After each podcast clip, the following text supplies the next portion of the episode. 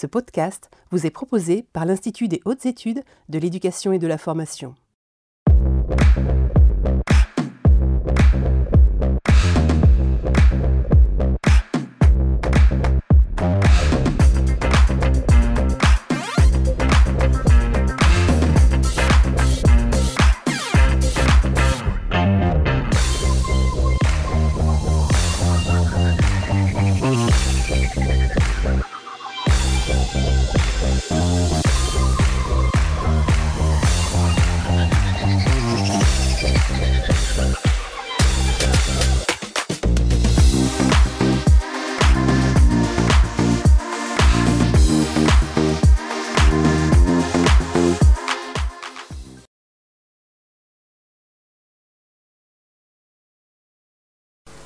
Bonjour à tous, et eh bien écoutez, nous sommes ravis de vous retrouver pour ce troisième rendez-vous des mardis de l'IH2EF.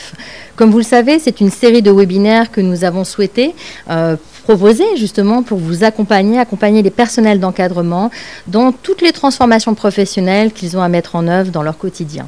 Donc pour ce troisième séminaire, le choix du sujet est la qualité de vie au travail, mieux vivre son quotidien professionnel. Pour cela, nous allons avoir un webinaire en deux parties. Une première partie où nous aurons la possibilité de vous présenter une enquête euh, réalisée par Georges Fotinos et José Mario euh, Orenstein, qui, vont donc, euh, qui sont les auteurs de cette enquête et qui vont dans un premier temps pouvoir vous exprimer, proposer les résultats et également commencer à soulever des leviers. Donc pour cette première partie, j'aurai la possibilité d'être accompagnée par Anne-Marie Borrego, ma collègue. Bonjour Anne-Marie. Bonsoir à tous et à toutes. Et donc nous aurons M. Fotinos et M. Orenstein tout à l'heure également pour cette présentation. À la fin de cette première partie, vous aurez la possibilité d'interagir avec nous par deux moyens. Le hashtag direct IH2EF ou par menti.com dont le code s'affiche également en bas. Donc n'hésitez pas à poser les questions que vous aurez euh, envie de nous poser et nous réagirons donc en direct à ces questions. La deuxième partie portera davantage sur l'explicitation des leviers que nous avons identifiés, des pistes d'action. Et nous aurons pour cela une première intervention d'Éric Tournier, qui est inspecteur général, et qui évoquera la question du leadership partagé. Comment le leadership, quand il est partagé avec les élèves, les équipes, les parents d'élèves, peut justement peut-être soulager la charge pour les chefs d'établissement et les inspecteurs. Et cette intervention d'Éric Tournier sera justement étayée par deux témoignages.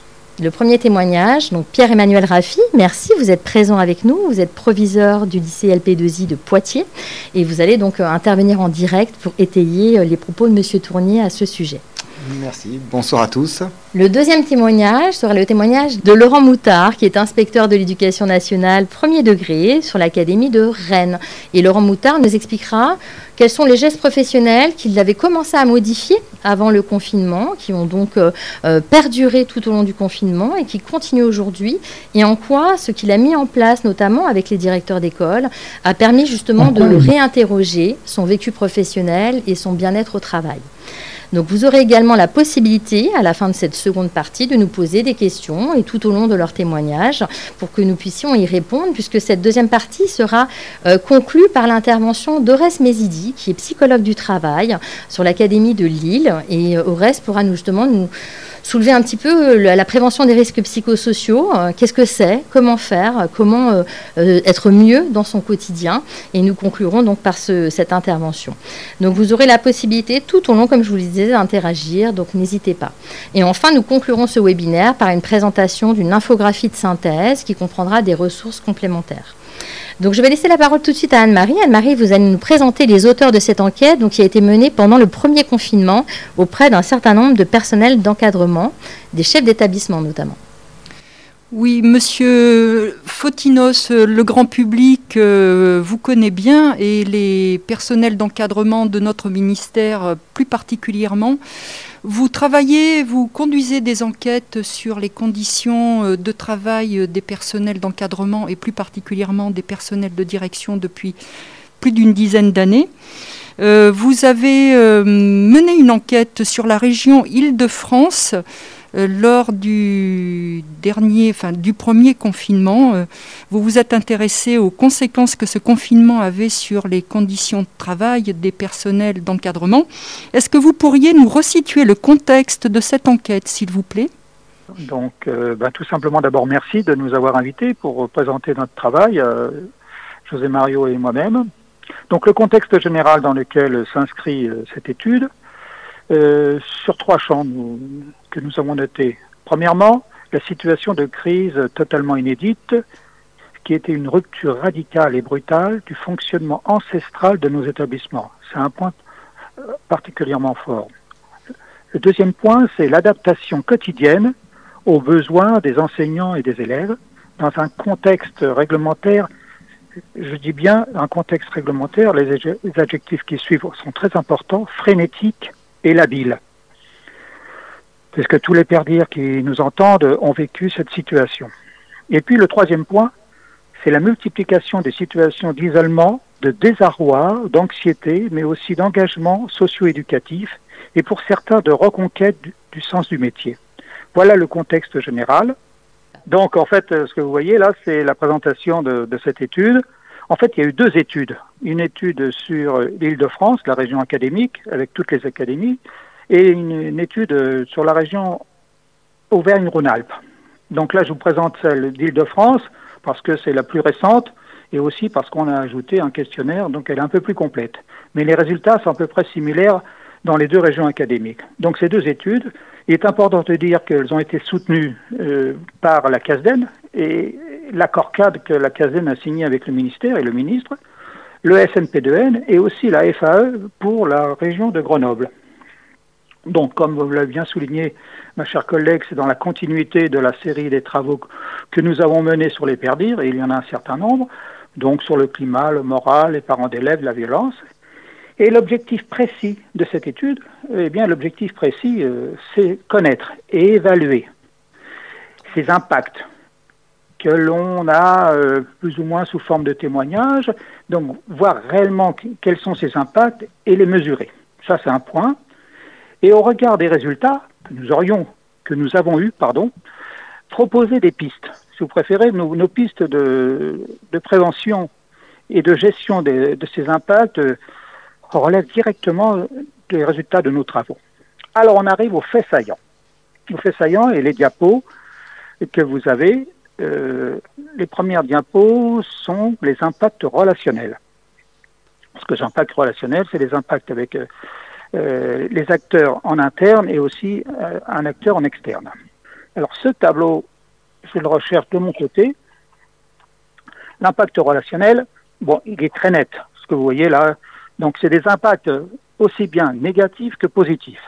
Donc les impacts positifs, on voit une nette amélioration des relations des perdirs avec les parents, mais surtout avec les enseignants. Et ça, c'est un fait très positif. Et puis euh, les impacts négatifs relationnels, on les voit aussi très nettement. Donc c'est avec la hiérarchie et euh, avec la collectivité locale. Mais vous voyez que c'est un, échantillon plus que extraordinaire, exceptionnel, puisque plus de 70% des établissements de la région Île-de-France ont répondu. Il n'y a jamais eu une enquête euh, ayant eu un tel score. Et de même, pour la région Rhône-Alpes, c'est 60% des établissements de la région académique. Donc cet échantillon est très représentatif et, les stats sont béton. Donc ça, c'est pour le relationnel. Et par exemple, on voit que les relations avec les parents se sont encore plus améliorées dans les collèges REP. En revanche, euh, les relations avec les collectivités locales euh, se sont beaucoup plus détériorées dans les collèges. Vous voyez, donc là, c'est nuancé, c'est pondéré. Alors après, je pense que vous allez avoir la diapo concernant le fonctionnel. Je lis la question parce que cette question a, beaucoup intéressé, c'est le moins qu'on puisse dire, euh, notre petit monde éducatif. Au cours de cette période, pensez-vous avoir trouvé des réponses aux besoins des élèves et des enseignants dans la liberté de créer et d'innover? Vous remarquez que, bon, grosso modo, 9 perdirent sur 10 disent qu'ils ont euh, ben, trouvé des réponses parfois, souvent, très souvent. Donc c'est vraiment quelque chose d'exceptionnel. Là, euh, je pense qu'il y a un, événement qui s'est passé. Donc ça serait bon à analyser le pourquoi et le comment. Mais à partir de là, euh, ce que nous verrons ensuite avec le positif encore, c'est qu'il euh, ne faut pas laisser retomber le soufflet et, et continuer sur la lancée. Toujours sur les impacts fonctionnels, pensez-vous que l'expérience collective acquise, que vous avez acquise au cours de cette crise puisse modifier votre projet d'établissement. Là, c'était une surprise complète. 9 sur 10, presque, disent que oui, oui ou peut-être, ça pourrait modifier leur projet d'établissement. Et puis prendre la forme reconnue d'une expérimentation, c'est encore, je dirais, plus, plus fort, puisque je dirais qu'un certain nombre d'établissements ont, la crainte, la peur, ou je dirais, sont frileux pour se lancer dans une expérimentation. Et quand vous avez 8 perdires sur 10 qui disent que oui, ça pourrait prendre la forme d'une expérimentation, ça serait dommage de laisser retomber cet enthousiasme. Donc là, nous avons suivi votre propos et nous arrivons à la deuxième diapositive sur les la impacts fonctionnels. Là, c'est un peu plus négatif. Bon, euh, ça concerne euh, vraiment le, le perdir en, lui-même, donc entre sa mission, son statut, etc. Et, ça a eu un impact sur les missions des perdirs. Donc je ne vais pas répéter toutes les missions que vous avez à accomplir, mais bon, euh, on en reparlera dans les échanges. Votre statut de cadre autonome, vos conditions de travail et vos tâches professionnelles et votre confiance envers l'institution. Bon, vous remarquez que 9 sur 10 ont eu des conditions de travail euh, qui ont été impactées, mais très fortement. Et puis euh, là, c'est plus inquiétant. Euh, bon, c'est très inquiétant, bien sûr, les conditions de travail, mais la confiance envers l'institution. La, confiance envers l'institution, euh, la confiance dans un système, c'est un élément fondamental pour euh, la qualité de vie travail. Monsieur Fotinos, euh, j'imagine et j'en suis euh, totalement intimement convaincu que face à cette situation, vous pourriez et vous avez déjà envisagé des pistes euh, d'amélioration, des leviers et nous faire des préconisations qui permettraient d'éviter ces situations qui sont difficiles. Oui, bien sûr. Euh, merci de poser cette question. Mais euh, tout ce que, notamment le questionnaire, par exemple, je ne l'ai pas élaboré euh, seul dans mon petit coin avec Mario. Non, non. C'est après avoir rencontré, avoir réuni des panels de, personnes de, terrain, de, de perdir de terrain, hommes et femmes, que nous avons abouti à l'apparition de ce questionnaire. Et de même, pour les préconisations, ben, on ne va pas rentrer dans le détail, hein, mais quelque chose de fondamental, mais vraiment fondamental, réduire les impacts, c'est prendre en compte en priorité la GRH. La gestion des ressources humaines, dont la QVT, on l'oublie trop souvent, est le levier majeur. Souvent, on a cantonné la QVT aux risques psychosociaux. C'est beaucoup plus large que ça, une QVT. Alors, je ne vais, vais pas vous faire une petite leçon sur ce que c'est qu'une QVT, mais les principaux composants d'une QVT, c'est le domaine relationnel avec les acteurs et les partenaires, c'est les conduites, les conditions de travail, ça bien sûr, mais l'autonomie. Et puis quelque chose qui est euh, souterrain peut-être, mais aussi important, c'est la pérennité et la continuité du système éducatif. Et enfin, là aussi, on l'oublie assez souvent, et pourtant vous allez voir que ça va ressortir d'une façon accentuée au cours de cette crise, c'est la perspective d'avenir professionnel. Donc, préconisation, je résume, euh, deux préconisations. On peut rentrer dans le détail plus tard, mais c'est des préconisations systémiques, c'est-à-dire dans le cas précis qui changent vraiment à tous les niveaux le système et qui permettent la mise en place euh, de tout ce qu'on souhaite, c'est-à-dire GRH, euh, QVT, et puis aussi réussite des élèves, entre guillemets, tout ça est lié. Hein. Vous avez, au cours de votre enquête, travaillé avec un Monsieur Orenstein. Euh, Orenstein est médecin psychiatre. Il euh, a conduit cette enquête euh, avec vous et il a, abordé, il va euh, pouvoir nous faire un retour sur les impacts psychologiques de la situation que M. Fotinos vient de nous décrire, une situation psychologique qui, euh, heureusement, euh, là aussi, euh, peut trouver des solutions. Et M. Orenstein va pouvoir nous faire état à la fois de ses constats psychologiques et il vous indiquera immédiatement après quelles sont les préconisations, les conseils qu'il pourrait donner pour éviter des situations professionnelles trop complexes. Monsieur Orenstein, vous avez la parole. Merci, et bonsoir à tous. Euh, merci à l'Institut de nous permettre de, faire part de cette euh, enquête. Vous savez, là, euh, j'espère, face à vos yeux, un tableau comparatif des symptômes en fonction des populations.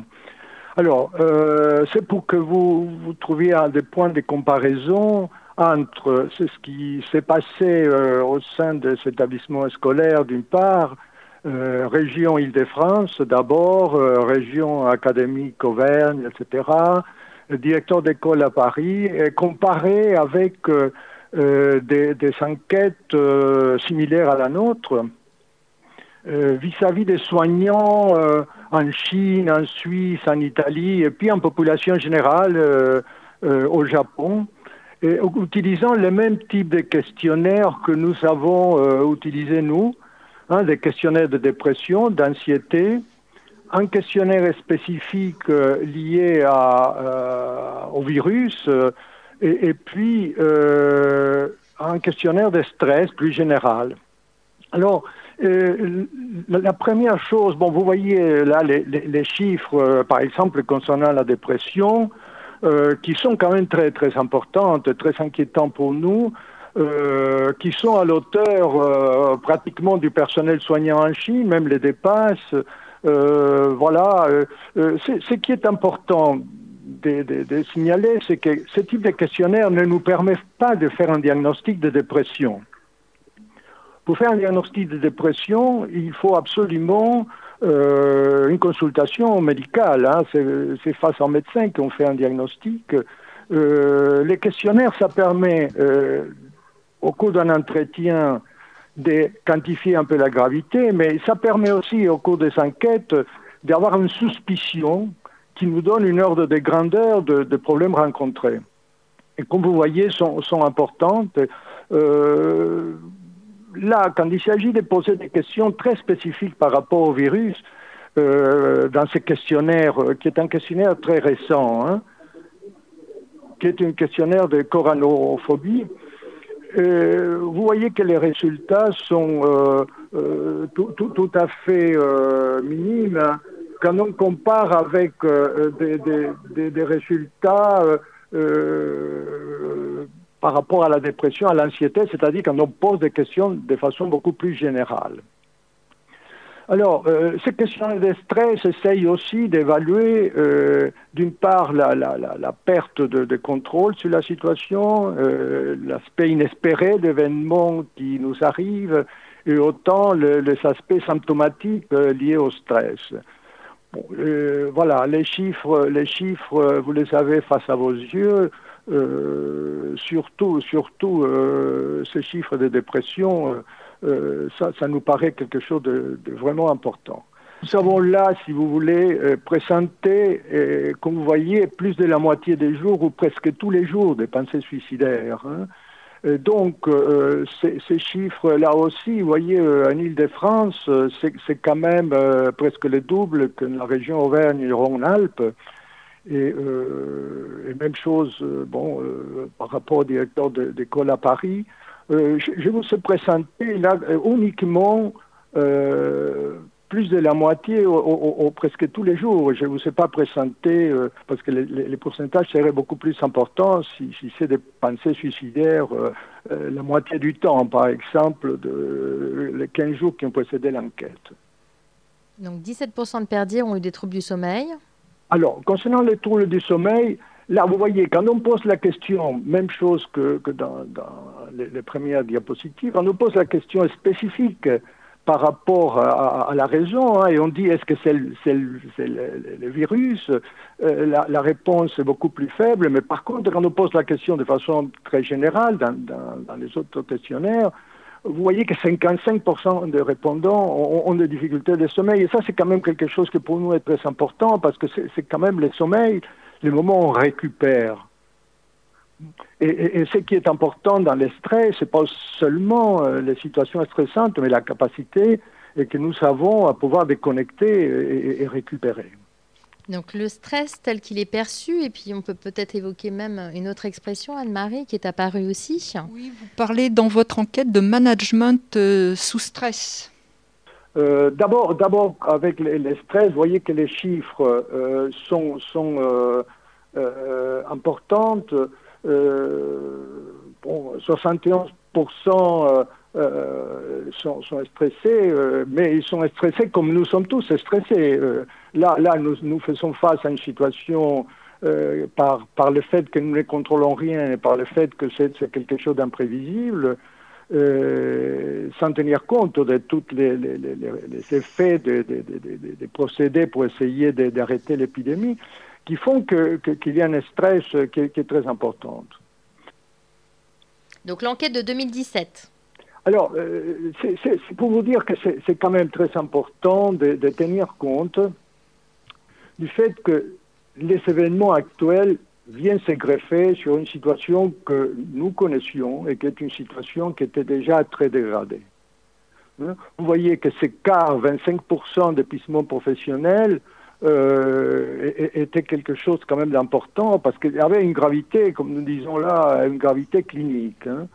Euh, voilà, et puis euh, c'est autre chose que pour moi dans ce diapo est importante, c'est 8% ou 9% presque qui jugent leur santé mauvaise.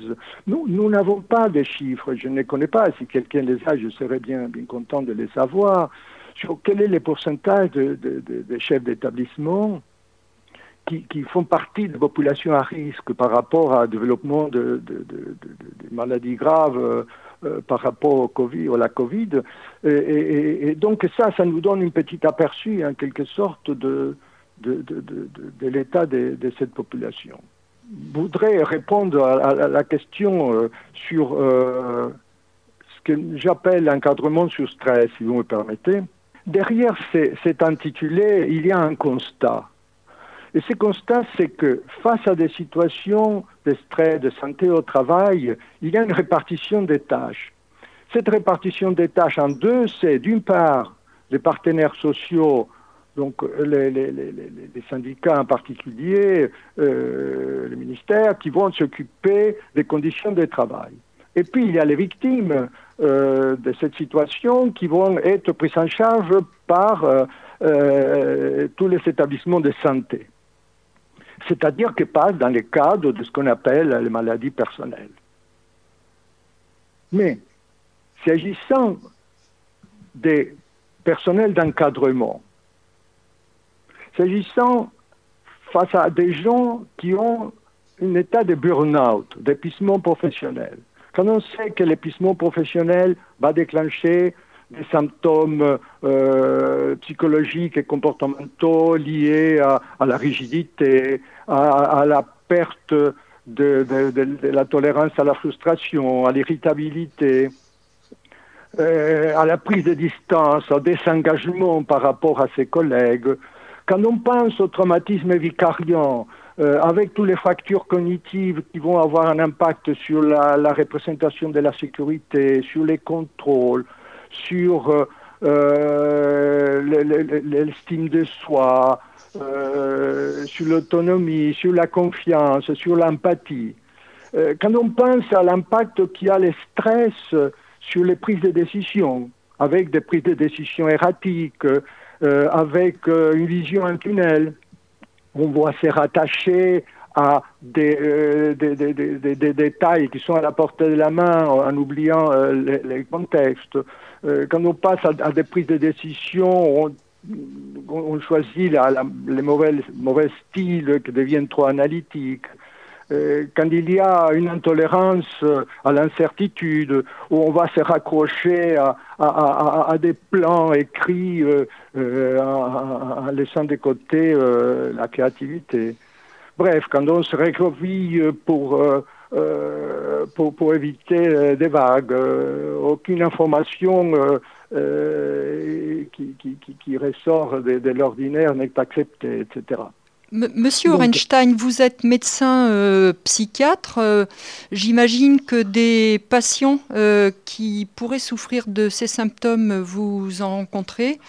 Peut-être pourriez-vous nous dire si si vous pourriez nous faire des, préconisations s'il y aurait euh, des situations qui peut-être pourraient amoindrir euh, les difficultés que vous venez de décrire et qui pourraient permettre... Euh, je, vais le faire, ça. Je vais le faire à l'instant, mais si vous voulez, la préconisation, et c'est là où je vais en venir avec ce que je viens de préciser, c'est que la préconisation, ce que nous, nous, nous avons écrit dans, dans ce rapport euh, d'enquête, c'est précisément que, étant donné que les problèmes personnels des chefs d'établissement pas, ne sont pas des problèmes personnels, mais sont aussi des problèmes institutionnels, hein, par l'impact, par les rôles central euh, qu'ils ont dans un établissement, c'est l'ensemble de l'institution, c'est l'ensemble de l'établissement qui risque d'avoir des problèmes, exactement comme c'est dans les cas des médecins. Quand les médecins sont dans un état d'épuisement, il y a immédiatement des erreurs médicaux, etc. Donc, euh, en, m'inspirant de ce qui s'est fait dans certains pays concernant les médecins, la proposition euh, que nous faisons, c'est d'inclure, si vous voulez, dans les compétences pour devenir euh, chef d'établissement, la, phrase suivante, hein, démontrer une connaissance de leur responsabilité à prendre soin de leur santé y compris le maintien d'un bon équilibre entre le travail et la vie personnelle, et de savoir comment faire face à une maladie pour protéger son personnel. Donc ça, c'est cette proposition, et je, suis content de, l'échange que nous avons aujourd'hui avec vous, parce que l'élaboration, la, si vous voulez, de la formation, que ce soit initiale ou en continu, ça vous revient à vous en tant qu'institut. Alors, Maintenant, je réponds à la question immédiate, euh, quoi faire face à la crise? Là aussi, euh, on a fait toute une série de propositions que vous allez pouvoir lire dans la brochure euh, des rapports d'enquête, qui, qui s'inspirent aussi ce qui a été fait auprès de, des soignants en première ligne du Covid. Et on ne dira jamais assez l'importance du soutien social, de l'interaction sociale dans une situation de crise comme celle que nous vivons. Il ne s'agit pas, c'est un mauvais terme, celui de prendre la distance sociale. Il s'agit de prendre la distance physique, ça c'est très important. Mais on peut prendre la distance physique tout en multipliant tout ce qui est interaction sociale. La preuve que même par téléphone, là, nous sommes en train d'avoir une interaction sociale. Alors, cette interaction sociale signifie avant tout faire un travail d'équipe. Signifie avant tout pouvoir se concerter avec un collègue pour se auto-surveiller mutuellement en quelque sorte, pour pouvoir euh, être attentif à toute cette dérégulation des émotions. Euh, ça, consiste aussi à, demander des demander ça consiste à demander aux autres les informations. Euh, ça, c'est quelque chose. De... Hein. Nous allons les soulever par la suite, Monsieur Reinstein, hein, par les témoignages. Ensuite, euh, puisque c'est une situation où nous ne contrôlons pas grand-chose, c'est d'autant plus important de pouvoir focaliser son attention sur les choses que nous contrôlons ce qui signifie de retirer un peu de l'énergie sur toutes les choses que nous ne contrôlons pas. Monsieur Orenstein, merci beaucoup pour votre intervention. Donc, avec Monsieur Fotinos, vous avez soulevé un certain nombre de points après les constats et nous allons vous proposer dans cette seconde partie, justement, de développer certains leviers identifiés, certaines pistes d'action. La première étant justement la question du leadership partagé. nous allons pour cela avoir plusieurs témoignages, notamment le témoignage d'Éric Tournier, qui est inspecteur général, spécialiste de cette question du leadership. Et il nous parle justement du leadership partagé à la fois sur les effets positifs que ce leadership peut avoir, non sans occulter aussi euh, les causes du mal-être euh, des chefs d'établissement et des personnels d'encadrement en général. Nous l'écoutons tout de suite, Éric Tournier. En quoi le leadership partagé peut-il être au service d'un mieux vivre professionnel des personnels d'encadrement et par cascade des équipes pédagogiques?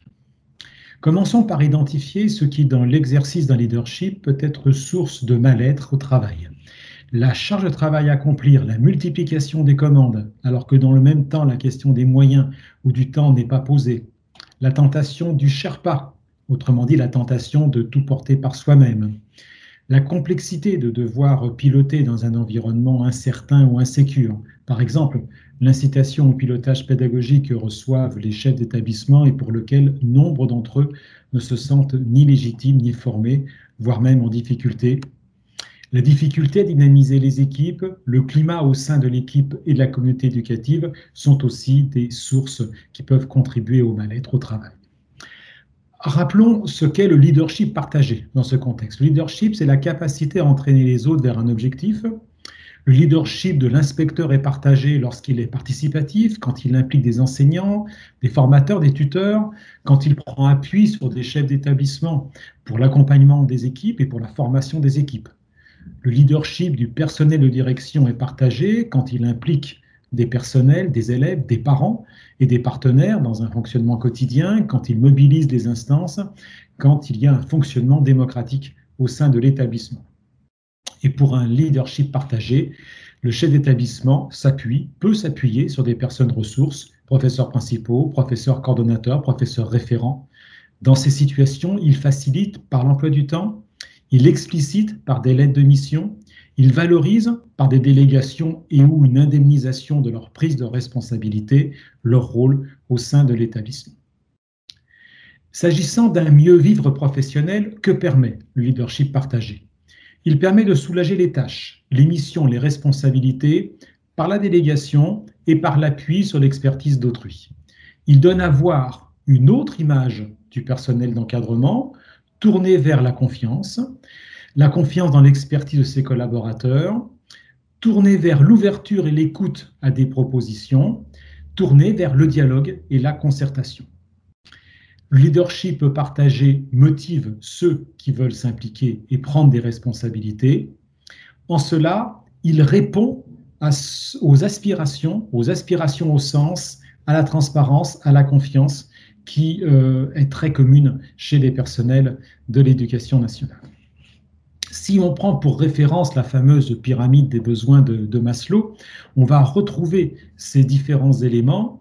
Après, bien évidemment, la satisfaction de tous les éléments de, base, à savoir la sécurité, euh, mais après, euh, le sentiment d'appartenance, de considération, la possibilité de s'exprimer, le sentiment d'estime que l'on va porter, la reconnaissance que l'on va porter à notre action et la réalisation sont autant d'éléments qui participeront au bien-être au travail, à la fois des cadres, mais aussi de tous ceux qui sont placés sous leur responsabilité que permet encore le leadership partagé par rapport à notre problématique Eh bien, il crée euh, des conditions nécessaires à l'intelligence et au travail collectif.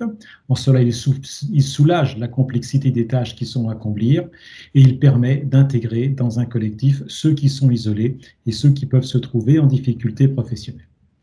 Enfin, pour finir, je, dirais que face au stress important, aux tensions, à la surcharge de travail, euh, le cadre de l'éducation gagne à oser demander conseil, gagne aussi à toujours entretenir des relations fluides et confiantes avec ses pairs et avec l'ensemble des autorités académiques. Et puis, je ne peux pas m'empêcher de rappeler que l'exercice physique régulier, que l'alimentation équilibrée, la préservation de temps pour soi, pour se ressourcer, mais aussi pour avoir une activité réflexive sur sa propre action, eh bien, sont nécessaires pour prévenir les différents risques de, de mal-être au travail et d'épuisement professionnel. Puisque nous accueillons en plateau euh, donc Pierre-Emmanuel Raffi, qui est proviseur donc, du lycée LP2I de Poitiers, donc du lycée innovant de Poitiers. Donc Pierre-Emmanuel, vous allez peut-être pouvoir justement euh, euh, nous parler un peu de la manière dont vous mettez en place un leadership pédagogique qui n'a pas attendu le confinement. Vous avez mis en place un leadership pédagogique, certes, de par vos fonctions, mais partagé pour le coup. Donc vous allez évoquer un petit peu ce qui est en place dans votre établissement.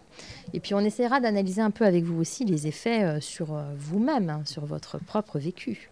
J'ai juste précisé, je ne vais pas dire que j'ai mis en place un leadership partagé, euh, puisque j'ai la chance de diriger un établissement dans lequel euh, ces pratiques collaboratives euh, sont déjà extrêmement importantes et sont très développées. Donc c'est un établissement où il y a une culture de, partage de la décision, une culture de partage des problèmes, des difficultés, euh, et avec la difficulté pour le directeur, qui, enfin, le proviseur qui en prend la direction, de s'inscrire dans ces démarches-là. Et donc c'est dans cet esprit-là que euh, j'ai pu le mettre en place. Donc, euh, si... En quoi ça consiste, ce leadership partagé? Alors en quoi ça consiste? Ça consiste essentiellement à partager la prise de décision, de partager la responsabilité, de façon à pouvoir ensemble prendre les décisions qui sont les plus importantes. Alors, si on prend un exemple à l'occasion, par exemple, de la période du confinement, euh, il y a eu une période où on s'est posé vraiment la question. Je me souviens, on était début avril, un peu avant les vacances d'avril, et on se posait la question de, mais finalement, euh, qu'est-ce qui va se passer si jamais le confinement doit durer? Si jamais on ne va pas pouvoir reprendre les cours le 10 mai, je crois que c'était annoncé le 10 mai à cette époque-là, comment ça va se passer? Comment les élèves perçoivent les choses? Comment les élèves envisagent leurs vacances? Qu'est-ce que c'est des vacances confinées Et donc, ces questions-là, on aurait pu les décider tout seul. Or, là, on a organisé une grande concertation à l'échelle de l'établissement. Non pas pour euh, juste avoir un sondage, un référendum, mais pour reprendre les idées et les propositions des uns et des autres. Et donc, ça s'est passé vraiment d'abord par euh, les élèves qui ont exprimé auprès de leur professeur principal leurs opinions, leur avis sur ces deux questions, remonter ensuite avec une réflexion par les professeurs principaux par niveau, et puis une synthèse, nous, on s'est retrouvés, avec des décisions d'ailleurs sur lesquelles on ne s'attendait pas, la principale étant que les élèves nous disaient, ça y est, on a trouvé une organisation, surtout ne changez rien. On ne veut pas penser l'après, pour l'instant, on veut rester dans des choses assez simples. Donc voilà un exemple où comment on associe à la fois les élèves, les personnels sur ce type de prise de décision vous avez fait fonctionner à plein l'intelligence collective, en fait. C'était le but. Alors, on pourrait donner des tas d'exemples comme ça où euh, il y a la question aussi de l'évaluation. Comment évaluer ce dernier trimestre? Comment faire quelque chose qui soit pertinent, qui ait du sens? Et comment associer les différents acteurs, les parents d'élèves aussi, sur ces décisions-là? Donc la mobilisation des acteurs, donc euh, là on voit bien qu'en effet, hein, c'est un leadership qui est partagé puisqu'il y a une consultation. Mais euh, je dirais qu'à la limite, euh, pourquoi pas Mais est-ce que ça a des effets positifs sur vous-même, sur votre bien-être, sur et puis peut-être par ricochet justement sur les équipes qui vous entourent et les collaborateurs qui vous entourent? Alors c'est deux niveaux de, questions, c'est-à-dire que moi-même, dans ma, façon de diriger l'établissement et sur l'importance du leadership partagé, dans ma qualité de vie au travail, c'est-à-dire qu'il ne faut pas avoir peur à un moment de se la poser à soi-même aussi, euh, pour moi c'est essentiel. C'est-à-dire qu'on est passé d'un moment où on est dans une prise de décision seule, il y a cette solitude, il y a cette démarche où voilà, on se sent responsable seul de tous, à quelque chose où on partage de plus en plus. Un élément que j'ai trouvé très fort pendant cette période de confinement, Évidemment, l'attachement aux autres, faire attention au personnel a été une priorité. Donc régulièrement, j'appelais des enseignants pour savoir comment ils allaient. Et progressivement, j'ai vu que les choses changeaient et qu'eux-mêmes me posaient la question Et vous, comment allez-vous?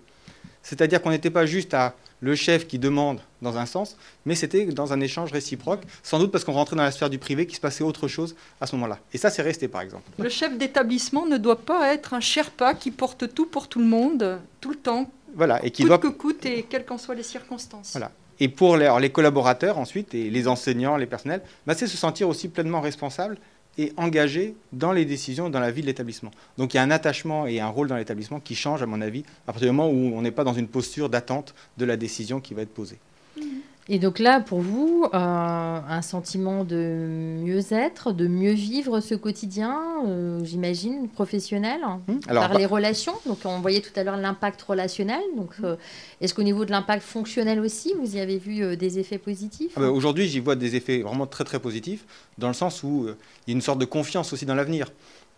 quoi qu'il se passe, on sent qu'il y a un collectif qui existe euh, et on va partager ensemble les difficultés que l'on va rencontrer, si on rencontre des difficultés, et on va partager aussi les moments agréables ensemble. On ne sera pas dans un affrontement, une opposition les uns contre les autres. D'accord. Donc nous allons continuer avec un second témoignage justement de Laurent Moutard, qui est inspecteur de l'éducation nationale premier degré sur l'Académie de Rennes. Donc Laurent, vous nous entendez? Du coup, vous êtes également au téléphone, puisque euh, l'image nous fait défaut aujourd'hui. Bonsoir Magali, oui, je vous entends très bien, merci. Alors, merci Laurent de votre témoignage également, donc audio. Euh, on avait également les, presque les mêmes questions finalement, mais de votre point de vue, puisque vous aviez euh, commencé à engager avant le confinement un certain nombre euh, de, méthodes de travail euh, un peu différentes. Et puis, vous, vous allez nous raconter justement comment, en termes organisationnels, vous avez pu poursuivre ce, changement de, de pratique et de collaboration, notamment avec les directeurs d'école pendant le confinement. Et puis, nous verrons ensuite bah, finalement ce qu'il en reste et puis en quoi ça vous a, vous, impacté sur votre vécu professionnel. Alors, dans un premier temps, Qu'est-ce que vous aviez enclenché avant le confinement et comment ça, a été un peu modifié ou renforcé pendant ce confinement? Dites-nous tout. Alors, nous avions enclenché sur la circonscription euh, des groupes de travail et d'échange entre pairs, enfin sur plusieurs circonscriptions dont j'ai eu la charge, des groupes de travail et d'échange entre pairs pour les directrices et directeurs d'école, avec des apports formatifs euh, sur des thématiques liées à leur mission, des thématiques choisies selon les, besoins euh, constatés ou selon les besoins exprimés et selon l'actualité. L'idée étant, bien entendu, d'aider les directrices et directeurs dans l'exercice euh, quotidien de leur mission.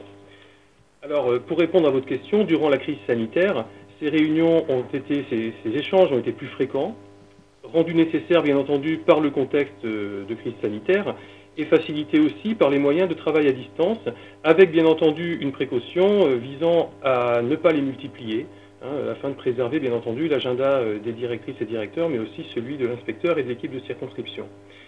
Donc euh, là aussi, durant le confinement, nous avons poursuivi selon cette, euh, dynamique de groupe de travail thématique qui se déroulait euh, à l'initiative de l'équipe de circonscription ou parfois aussi sur, sur, proposition des directrices et directeurs. Alors quelques exemples de thématiques hein, qui peuvent être intéressants. durant le confinement, une thématique qui est apparue qui était celle de comment garder le lien avec les élèves dont les familles s'éloignent pour diverses raisons de l'école. Euh, au moment du déconfinement, à partir du 11 mai, euh, une des questions qui s'est posée, ça a été comment justement euh, recueillir la parole des élèves, comment accueillir les élèves, quelle priorité donner aux enseignements, comment garder le lien de confiance avec les familles et avec les partenaires, les mairies notamment. et puis une question qui est venue très souvent également, un peu plus tard dans le mois de juin, qui a été comment préparer la rentrée 2020 avec toutes les incertitudes qui étaient liées à cette époque-là, euh, à ce moment-là de l'année, euh, sur la préparation de cette rentrée 2020. Donc finalement, vous partagez aussi avec euh, Pierre-Emmanuel Raffi euh, ce questionnement partagé avec les acteurs, avec toutes les personnes qui, vont être, qui sont concernées par les décisions et par les mises en œuvre. Euh, donc là, ce qui est intéressant justement, c'est d'échanger avec vous sur ce qu'il reste de ces pratiques après confinement. Et puis honnêtement, ce qui m'intéresse au regard aussi de la problématique d'aujourd'hui, c'est en termes de qualité de vie au travail, est-ce que vous avez vu, comme Pierre-Emmanuel Raffi, des effets sur vous-même, à la fois impact relationnel impact fonctionnel. Euh, voilà, dites-nous tout un petit peu. La suite après confinement, qu'est-ce qui s'est passé et comment vous, vous vivez les choses? Alors, la suite après confinement, ces groupes de travail se poursuivent, bien entendu, dans le cadre de la circulaire d'août 2020 qui est relative aux fonctions et conditions de travail des directeurs et euh, qui, évoque donc des formations et des échanges entre pairs. Ils sont organisés donc en circonscription et cette fois-ci les thématiques sont euh, les thématiques sont des thématiques retenues au niveau départemental en concertation avec un groupe de travail des directeurs qui est présidé par le directeur académique et qui réunit donc euh, des inspecteurs et inspectrices et des euh, directeurs directrices également. Donc ces groupes se poursuivent et sur la circonscription, ils sont généralement très appréciés, donc il n'y avait aucune raison de, ne pas poursuivre dans cette dynamique. Euh, les apports, alors ils sont multiples. je dirais que le premier apport en termes de qualité de vie au travail, c'est de renforcer un climat, de renforcer une relation de confiance. Euh, il me semble que c'est un élément essentiel dans, la qualité de vie au travail. Euh, cette confiance, elle se renforce parce que d'abord ces échanges apportent à tous, euh, me semble-t-il. Les directeurs et directrices enrichissent leurs compétences, l'équipe de circonscription aussi à travers ces, échanges. on s'appuie sur l'expertise des directeurs et des directrices. Et puis, si je devais donner un, qualificatif à ces échanges, ce serait des qualificatifs, ce serait sincérité, authenticité et transparence. Il y a dans ces échanges une liberté de parole euh, qui est bien sûr dans le respect d'un cadre institutionnel dans lequel nous sommes, bien entendu, il n'y a aucun doute là-dessus, euh, respect des prérogatives de chacune et chacun, mais il y a une prise de parole facile, et donc du coup, cette fluidité des échanges fait que euh, les directeurs viennent facilement vers l'équipe de circonscription, vers l'inspecteur en cas de difficulté, et on peut également s'appuyer sur eux avec facilité aussi. et je dirais que ce que cela permet, c'est de mieux anticiper certaines difficultés, certaines situations euh, qui peuvent arriver, euh, du, mal-être au sein d'une équipe par exemple, euh, mieux anticiper des situations qui pourraient être conflictuelles avec des familles ou avec des partenaires, ou des difficultés liées à la mise en œuvre, puisqu'on est encore dans, ce contexte-là, hein, du protocole sanitaire. voilà, donc on, a cette anticipation des situations qui, si on ne les anticipe pas, peuvent devenir très vite chronophages et très vite coûteuses en énergie. Euh, et là, je pense qu'en termes de qualité de vie, euh, le fait de pouvoir euh, intervenir rapidement et en concertation, encore une fois, est très important. On est sur des prises de décision concertées. Et puis, un élément essentiel aussi, en tant que cadre, on a besoin de connaître, le, me semble-t-il, le, ressenti des équipes, comment les équipes se sentent, comment elles vivent les situations auxquelles nous sommes confrontés les uns et les autres. Et euh, on a, dans le cadre de ces échanges, euh, des retours. Parfois, on anticipe certaines difficultés en disant là, ça va poser une difficulté aux équipes, et ce n'est pas forcément le cas, et inversement. Donc ça permet de, mieux aussi orienter notre action, de, voir, euh, de faire en sorte qu'elle réponde le mieux possible aux besoins des équipes. Et on a besoin pour ça de, ces retours directs. Et un dernier point, en termes de qualité de vie au travail, je dirais que lorsqu'on a des retours euh, critiques, eh bien, ils nous permettent de, progresser et d'avancer, et ça c'est toujours stimulant. Et lorsqu'on a des retours positifs, eh bien, tout simplement, ça fait du bien de voir que l'action, que l'énergie que l'on met, la conviction que l'on met euh, collectivement dans des actions euh, est bénéfique aux équipes et, bénéfique aussi aux, aux élèves. Voilà. Donc, euh, Merci beaucoup, Laurent. Vous évoquiez aussi la question de la charge mentale, hein, qui n'est pas euh, un, point, un point à, prendre à la légère, hein, on va dire. Et pour ce faire, on va, on va pouvoir terminer par un, dernier euh, témoignage, qui est le témoignage d'Ores Mézidi. Donc, Ores Mézidi est psychologue du travail sur l'Académie de Lille. Et donc, nous allons pouvoir échanger avec Ores justement sur plusieurs points, notamment déjà évoquer la question de l'existence des psychologues du travail. Ils sont à peu près une trentaine répartis sur les Avec des missions à ce jour très différentes, puisque certains ont des missions euh, plutôt d'accompagnement individuel. Et vous allez voir que Res Mézidi euh, va nous expliquer aussi que sur l'île, ils ont fait un autre choix, un choix de plutôt euh, travailler sur des, collectifs et appuyer justement notamment les chefs d'établissement ou les inspecteurs dans leur mission. Et donc nous allons questionner avec Ores Mézidi la question de la prévention des risques psychosociaux, parce qu'on en parle à la fois beaucoup et finalement, qu'est-ce que nous mettons derrière ces termes-là. Donc, euh, Mézidi va pouvoir nous expliquer. Donc, bonjour Ores, vous êtes avec nous par téléphone, bien évidemment, puisque pour ne pas changer, euh, la visio nous fait défaut. Donc, merci de votre présence, Ores. Merci à vous. Bonjour Magali. Euh, merci en tout cas de me donner la parole sur ce sujet-là, comme vous le disiez à l'instant, effectivement, au sein de l'Académie de Lille, nous sommes trois psychologues du travail avec pour mission principale l'accompagnement de collectifs de travail. Euh, premier degré, second degré, service académique, sur l'ensemble de l'académie. Euh, voilà, effectivement, comme vous l'aviez dit, on est à peu près une trentaine au niveau national, avec des, distinctions hein, assez marquées entre académies. Nous, on a fait le choix de faire uniquement du collectif de travail, euh, mais aussi de l'appui managérial, qui n'est pas le cas de toutes les académies. Elles, par exemple, font de l'accompagnement individuel. Alors, vous êtes une ressource euh, essentielle en tant que psychologue du travail. Et ce que je vous propose, c'est peut-être justement euh, de développer ce que l'on entend par la prévention des risques psychosociaux, parce que c'est à la fois pour soi en tant que personnel d'encadrement et peut-être par ricochet aussi pour les équipes. Mais qu'est-ce qu'on entend derrière? Oui, c'est ça. Je pense qu'il est important avant de, avant d'aller plus loin, de peut-être de poser les bases et d'être sûr qu'on parle tous de la même chose. Euh, lorsque l'on parle de qualité de vie au travail, finalement, on parle, on parle de risque psychosocial tout simplement. Euh, le risque psychosocial, c'est avant tout un risque professionnel, euh, au même titre que le risque lié au bruit, au port de charges lourdes. le risque psychosocial, on peut tous y être soumis euh, c'est ça qui est, euh, ça qui est euh, important de comprendre. le risque psychosocial, il a la particularité d'avoir une, une, triple dimension, individuelle, collective et organisationnelle. C'est ce qui fait que il est complexe à saisir. pour autant, effectivement, il peut toucher tout le monde. Si on devait retenir qu'une seule définition du risque psychosocial, on, retiendrait celle issue du rapport Golac et Baudier de 2011, qui fait plutôt consensus et qui dit que ce qui fait qu'un risque pour la santé au travail est psychosocial, ce n'est pas sa manifestation, mais bien son origine. Donc les risques psychosociaux seront définis comme les risques pour la santé mentale, physique et sociale, engendrés par les conditions d'emploi, et les facteurs organisationnels et relationnels qui sont susceptibles d'interagir avec le fonctionnement mental. Et ce qui est très important dans cette définition, c'est bien de, c'est bien de souligner que c'est l'origine du risque, donc les conditions de travail, l'organisation du travail, qui lui donne sa dimension psychosociale et non pas sa manifestation. Alors peut-être justement que nous pourrions creuser les causes. Oui, alors les, causes, les causes de, risques psychosociaux, euh, il y en a plusieurs. Hein. Euh, effectivement, l'étude euh, proposée par M. Orenstein et Fotinos l'évoque. on vient de le voir. on a parlé d'une dégradation de plusieurs, éléments dans, la vie professionnelle des personnels d'encadrement.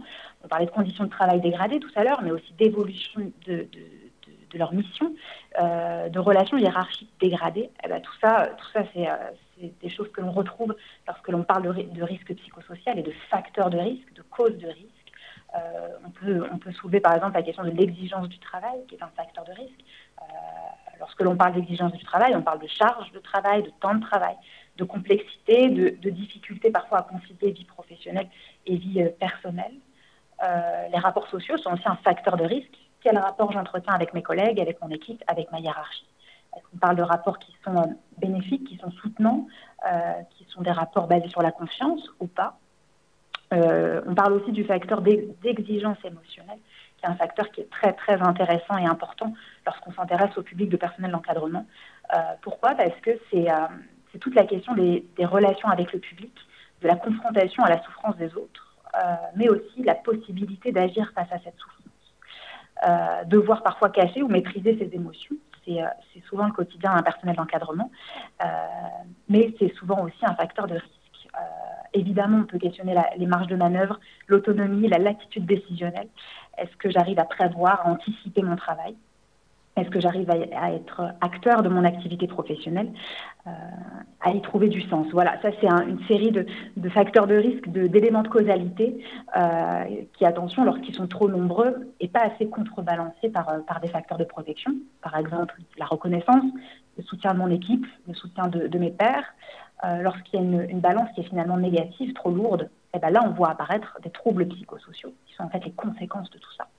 Et les, trois types de troubles que, l'on rencontre, euh, encore une fois, hein, ils sont d'ordre soit individuel, augmentation du stress, de l'anxiété, dégradation du sommeil, addiction, entre autres, ou alors ils peuvent être collectifs, l'apparition de conflits au sein d'équipes, la baisse de la communication, euh, la coopération qui ne se fait plus, et dans un dernier temps, ils peuvent être organisationnels. L'insatisfaction des usagers, l'augmentation des erreurs, des négligences, mais aussi le présentéisme et son contraire l'absentéisme ou euh, l'apparition de turnover.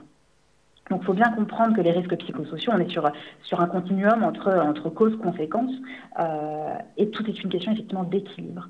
Euh, je tiens à le dire avant qu'on passe à, juste après, hein, c'est très important de comprendre que prévenir les risques psychosociaux, prendre soin de sa qualité de vie au travail en tant que personnel d'encadrement, c'est fondamental, et en fait, in fine, ça irrigue tout le circuit. Euh, ça va du personnel d'encadrement aux équipes et in fine aux élèves, aux parents d'élèves et donc à l'usager.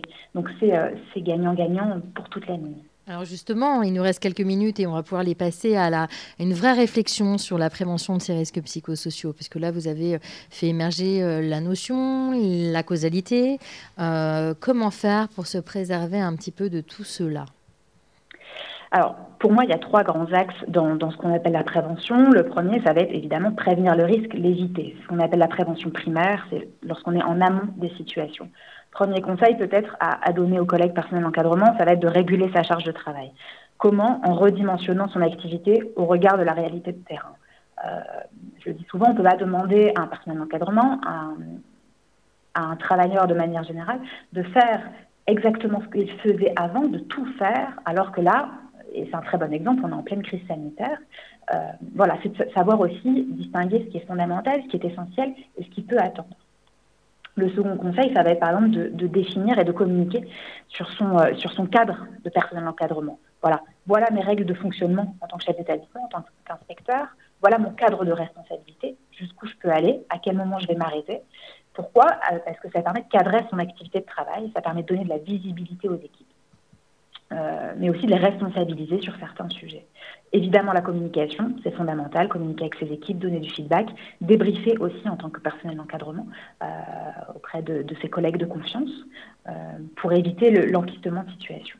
Le second acte, ça va être évidemment la prévention secondaire, adapter son organisation du travail, par, par notamment le fait d'ajuster ses attentes et d'ajuster ses activités au regard du travail réel, et de prioriser, de déléguer d'informer son équipe qui en la charge quand la difficulté est trop lourde, trop complexe, trop importante. Euh, on parlait tout à l'heure de leadership partagé, ben on est en plein dedans. Euh, vous ne pouvez pas tout faire ni tout gérer tout le temps, et ça, euh, c'est important de, le reconnaître et de le comprendre. Et le dernier axe, le plus évident et pourtant, c'est quand même important de le rappeler, être attentif à soi-même, je pense que c'est fondamental, être attentif à sa propre charge cognitive, émotionnelle, vous êtes le meilleur connaisseur de vous-même et de votre activité.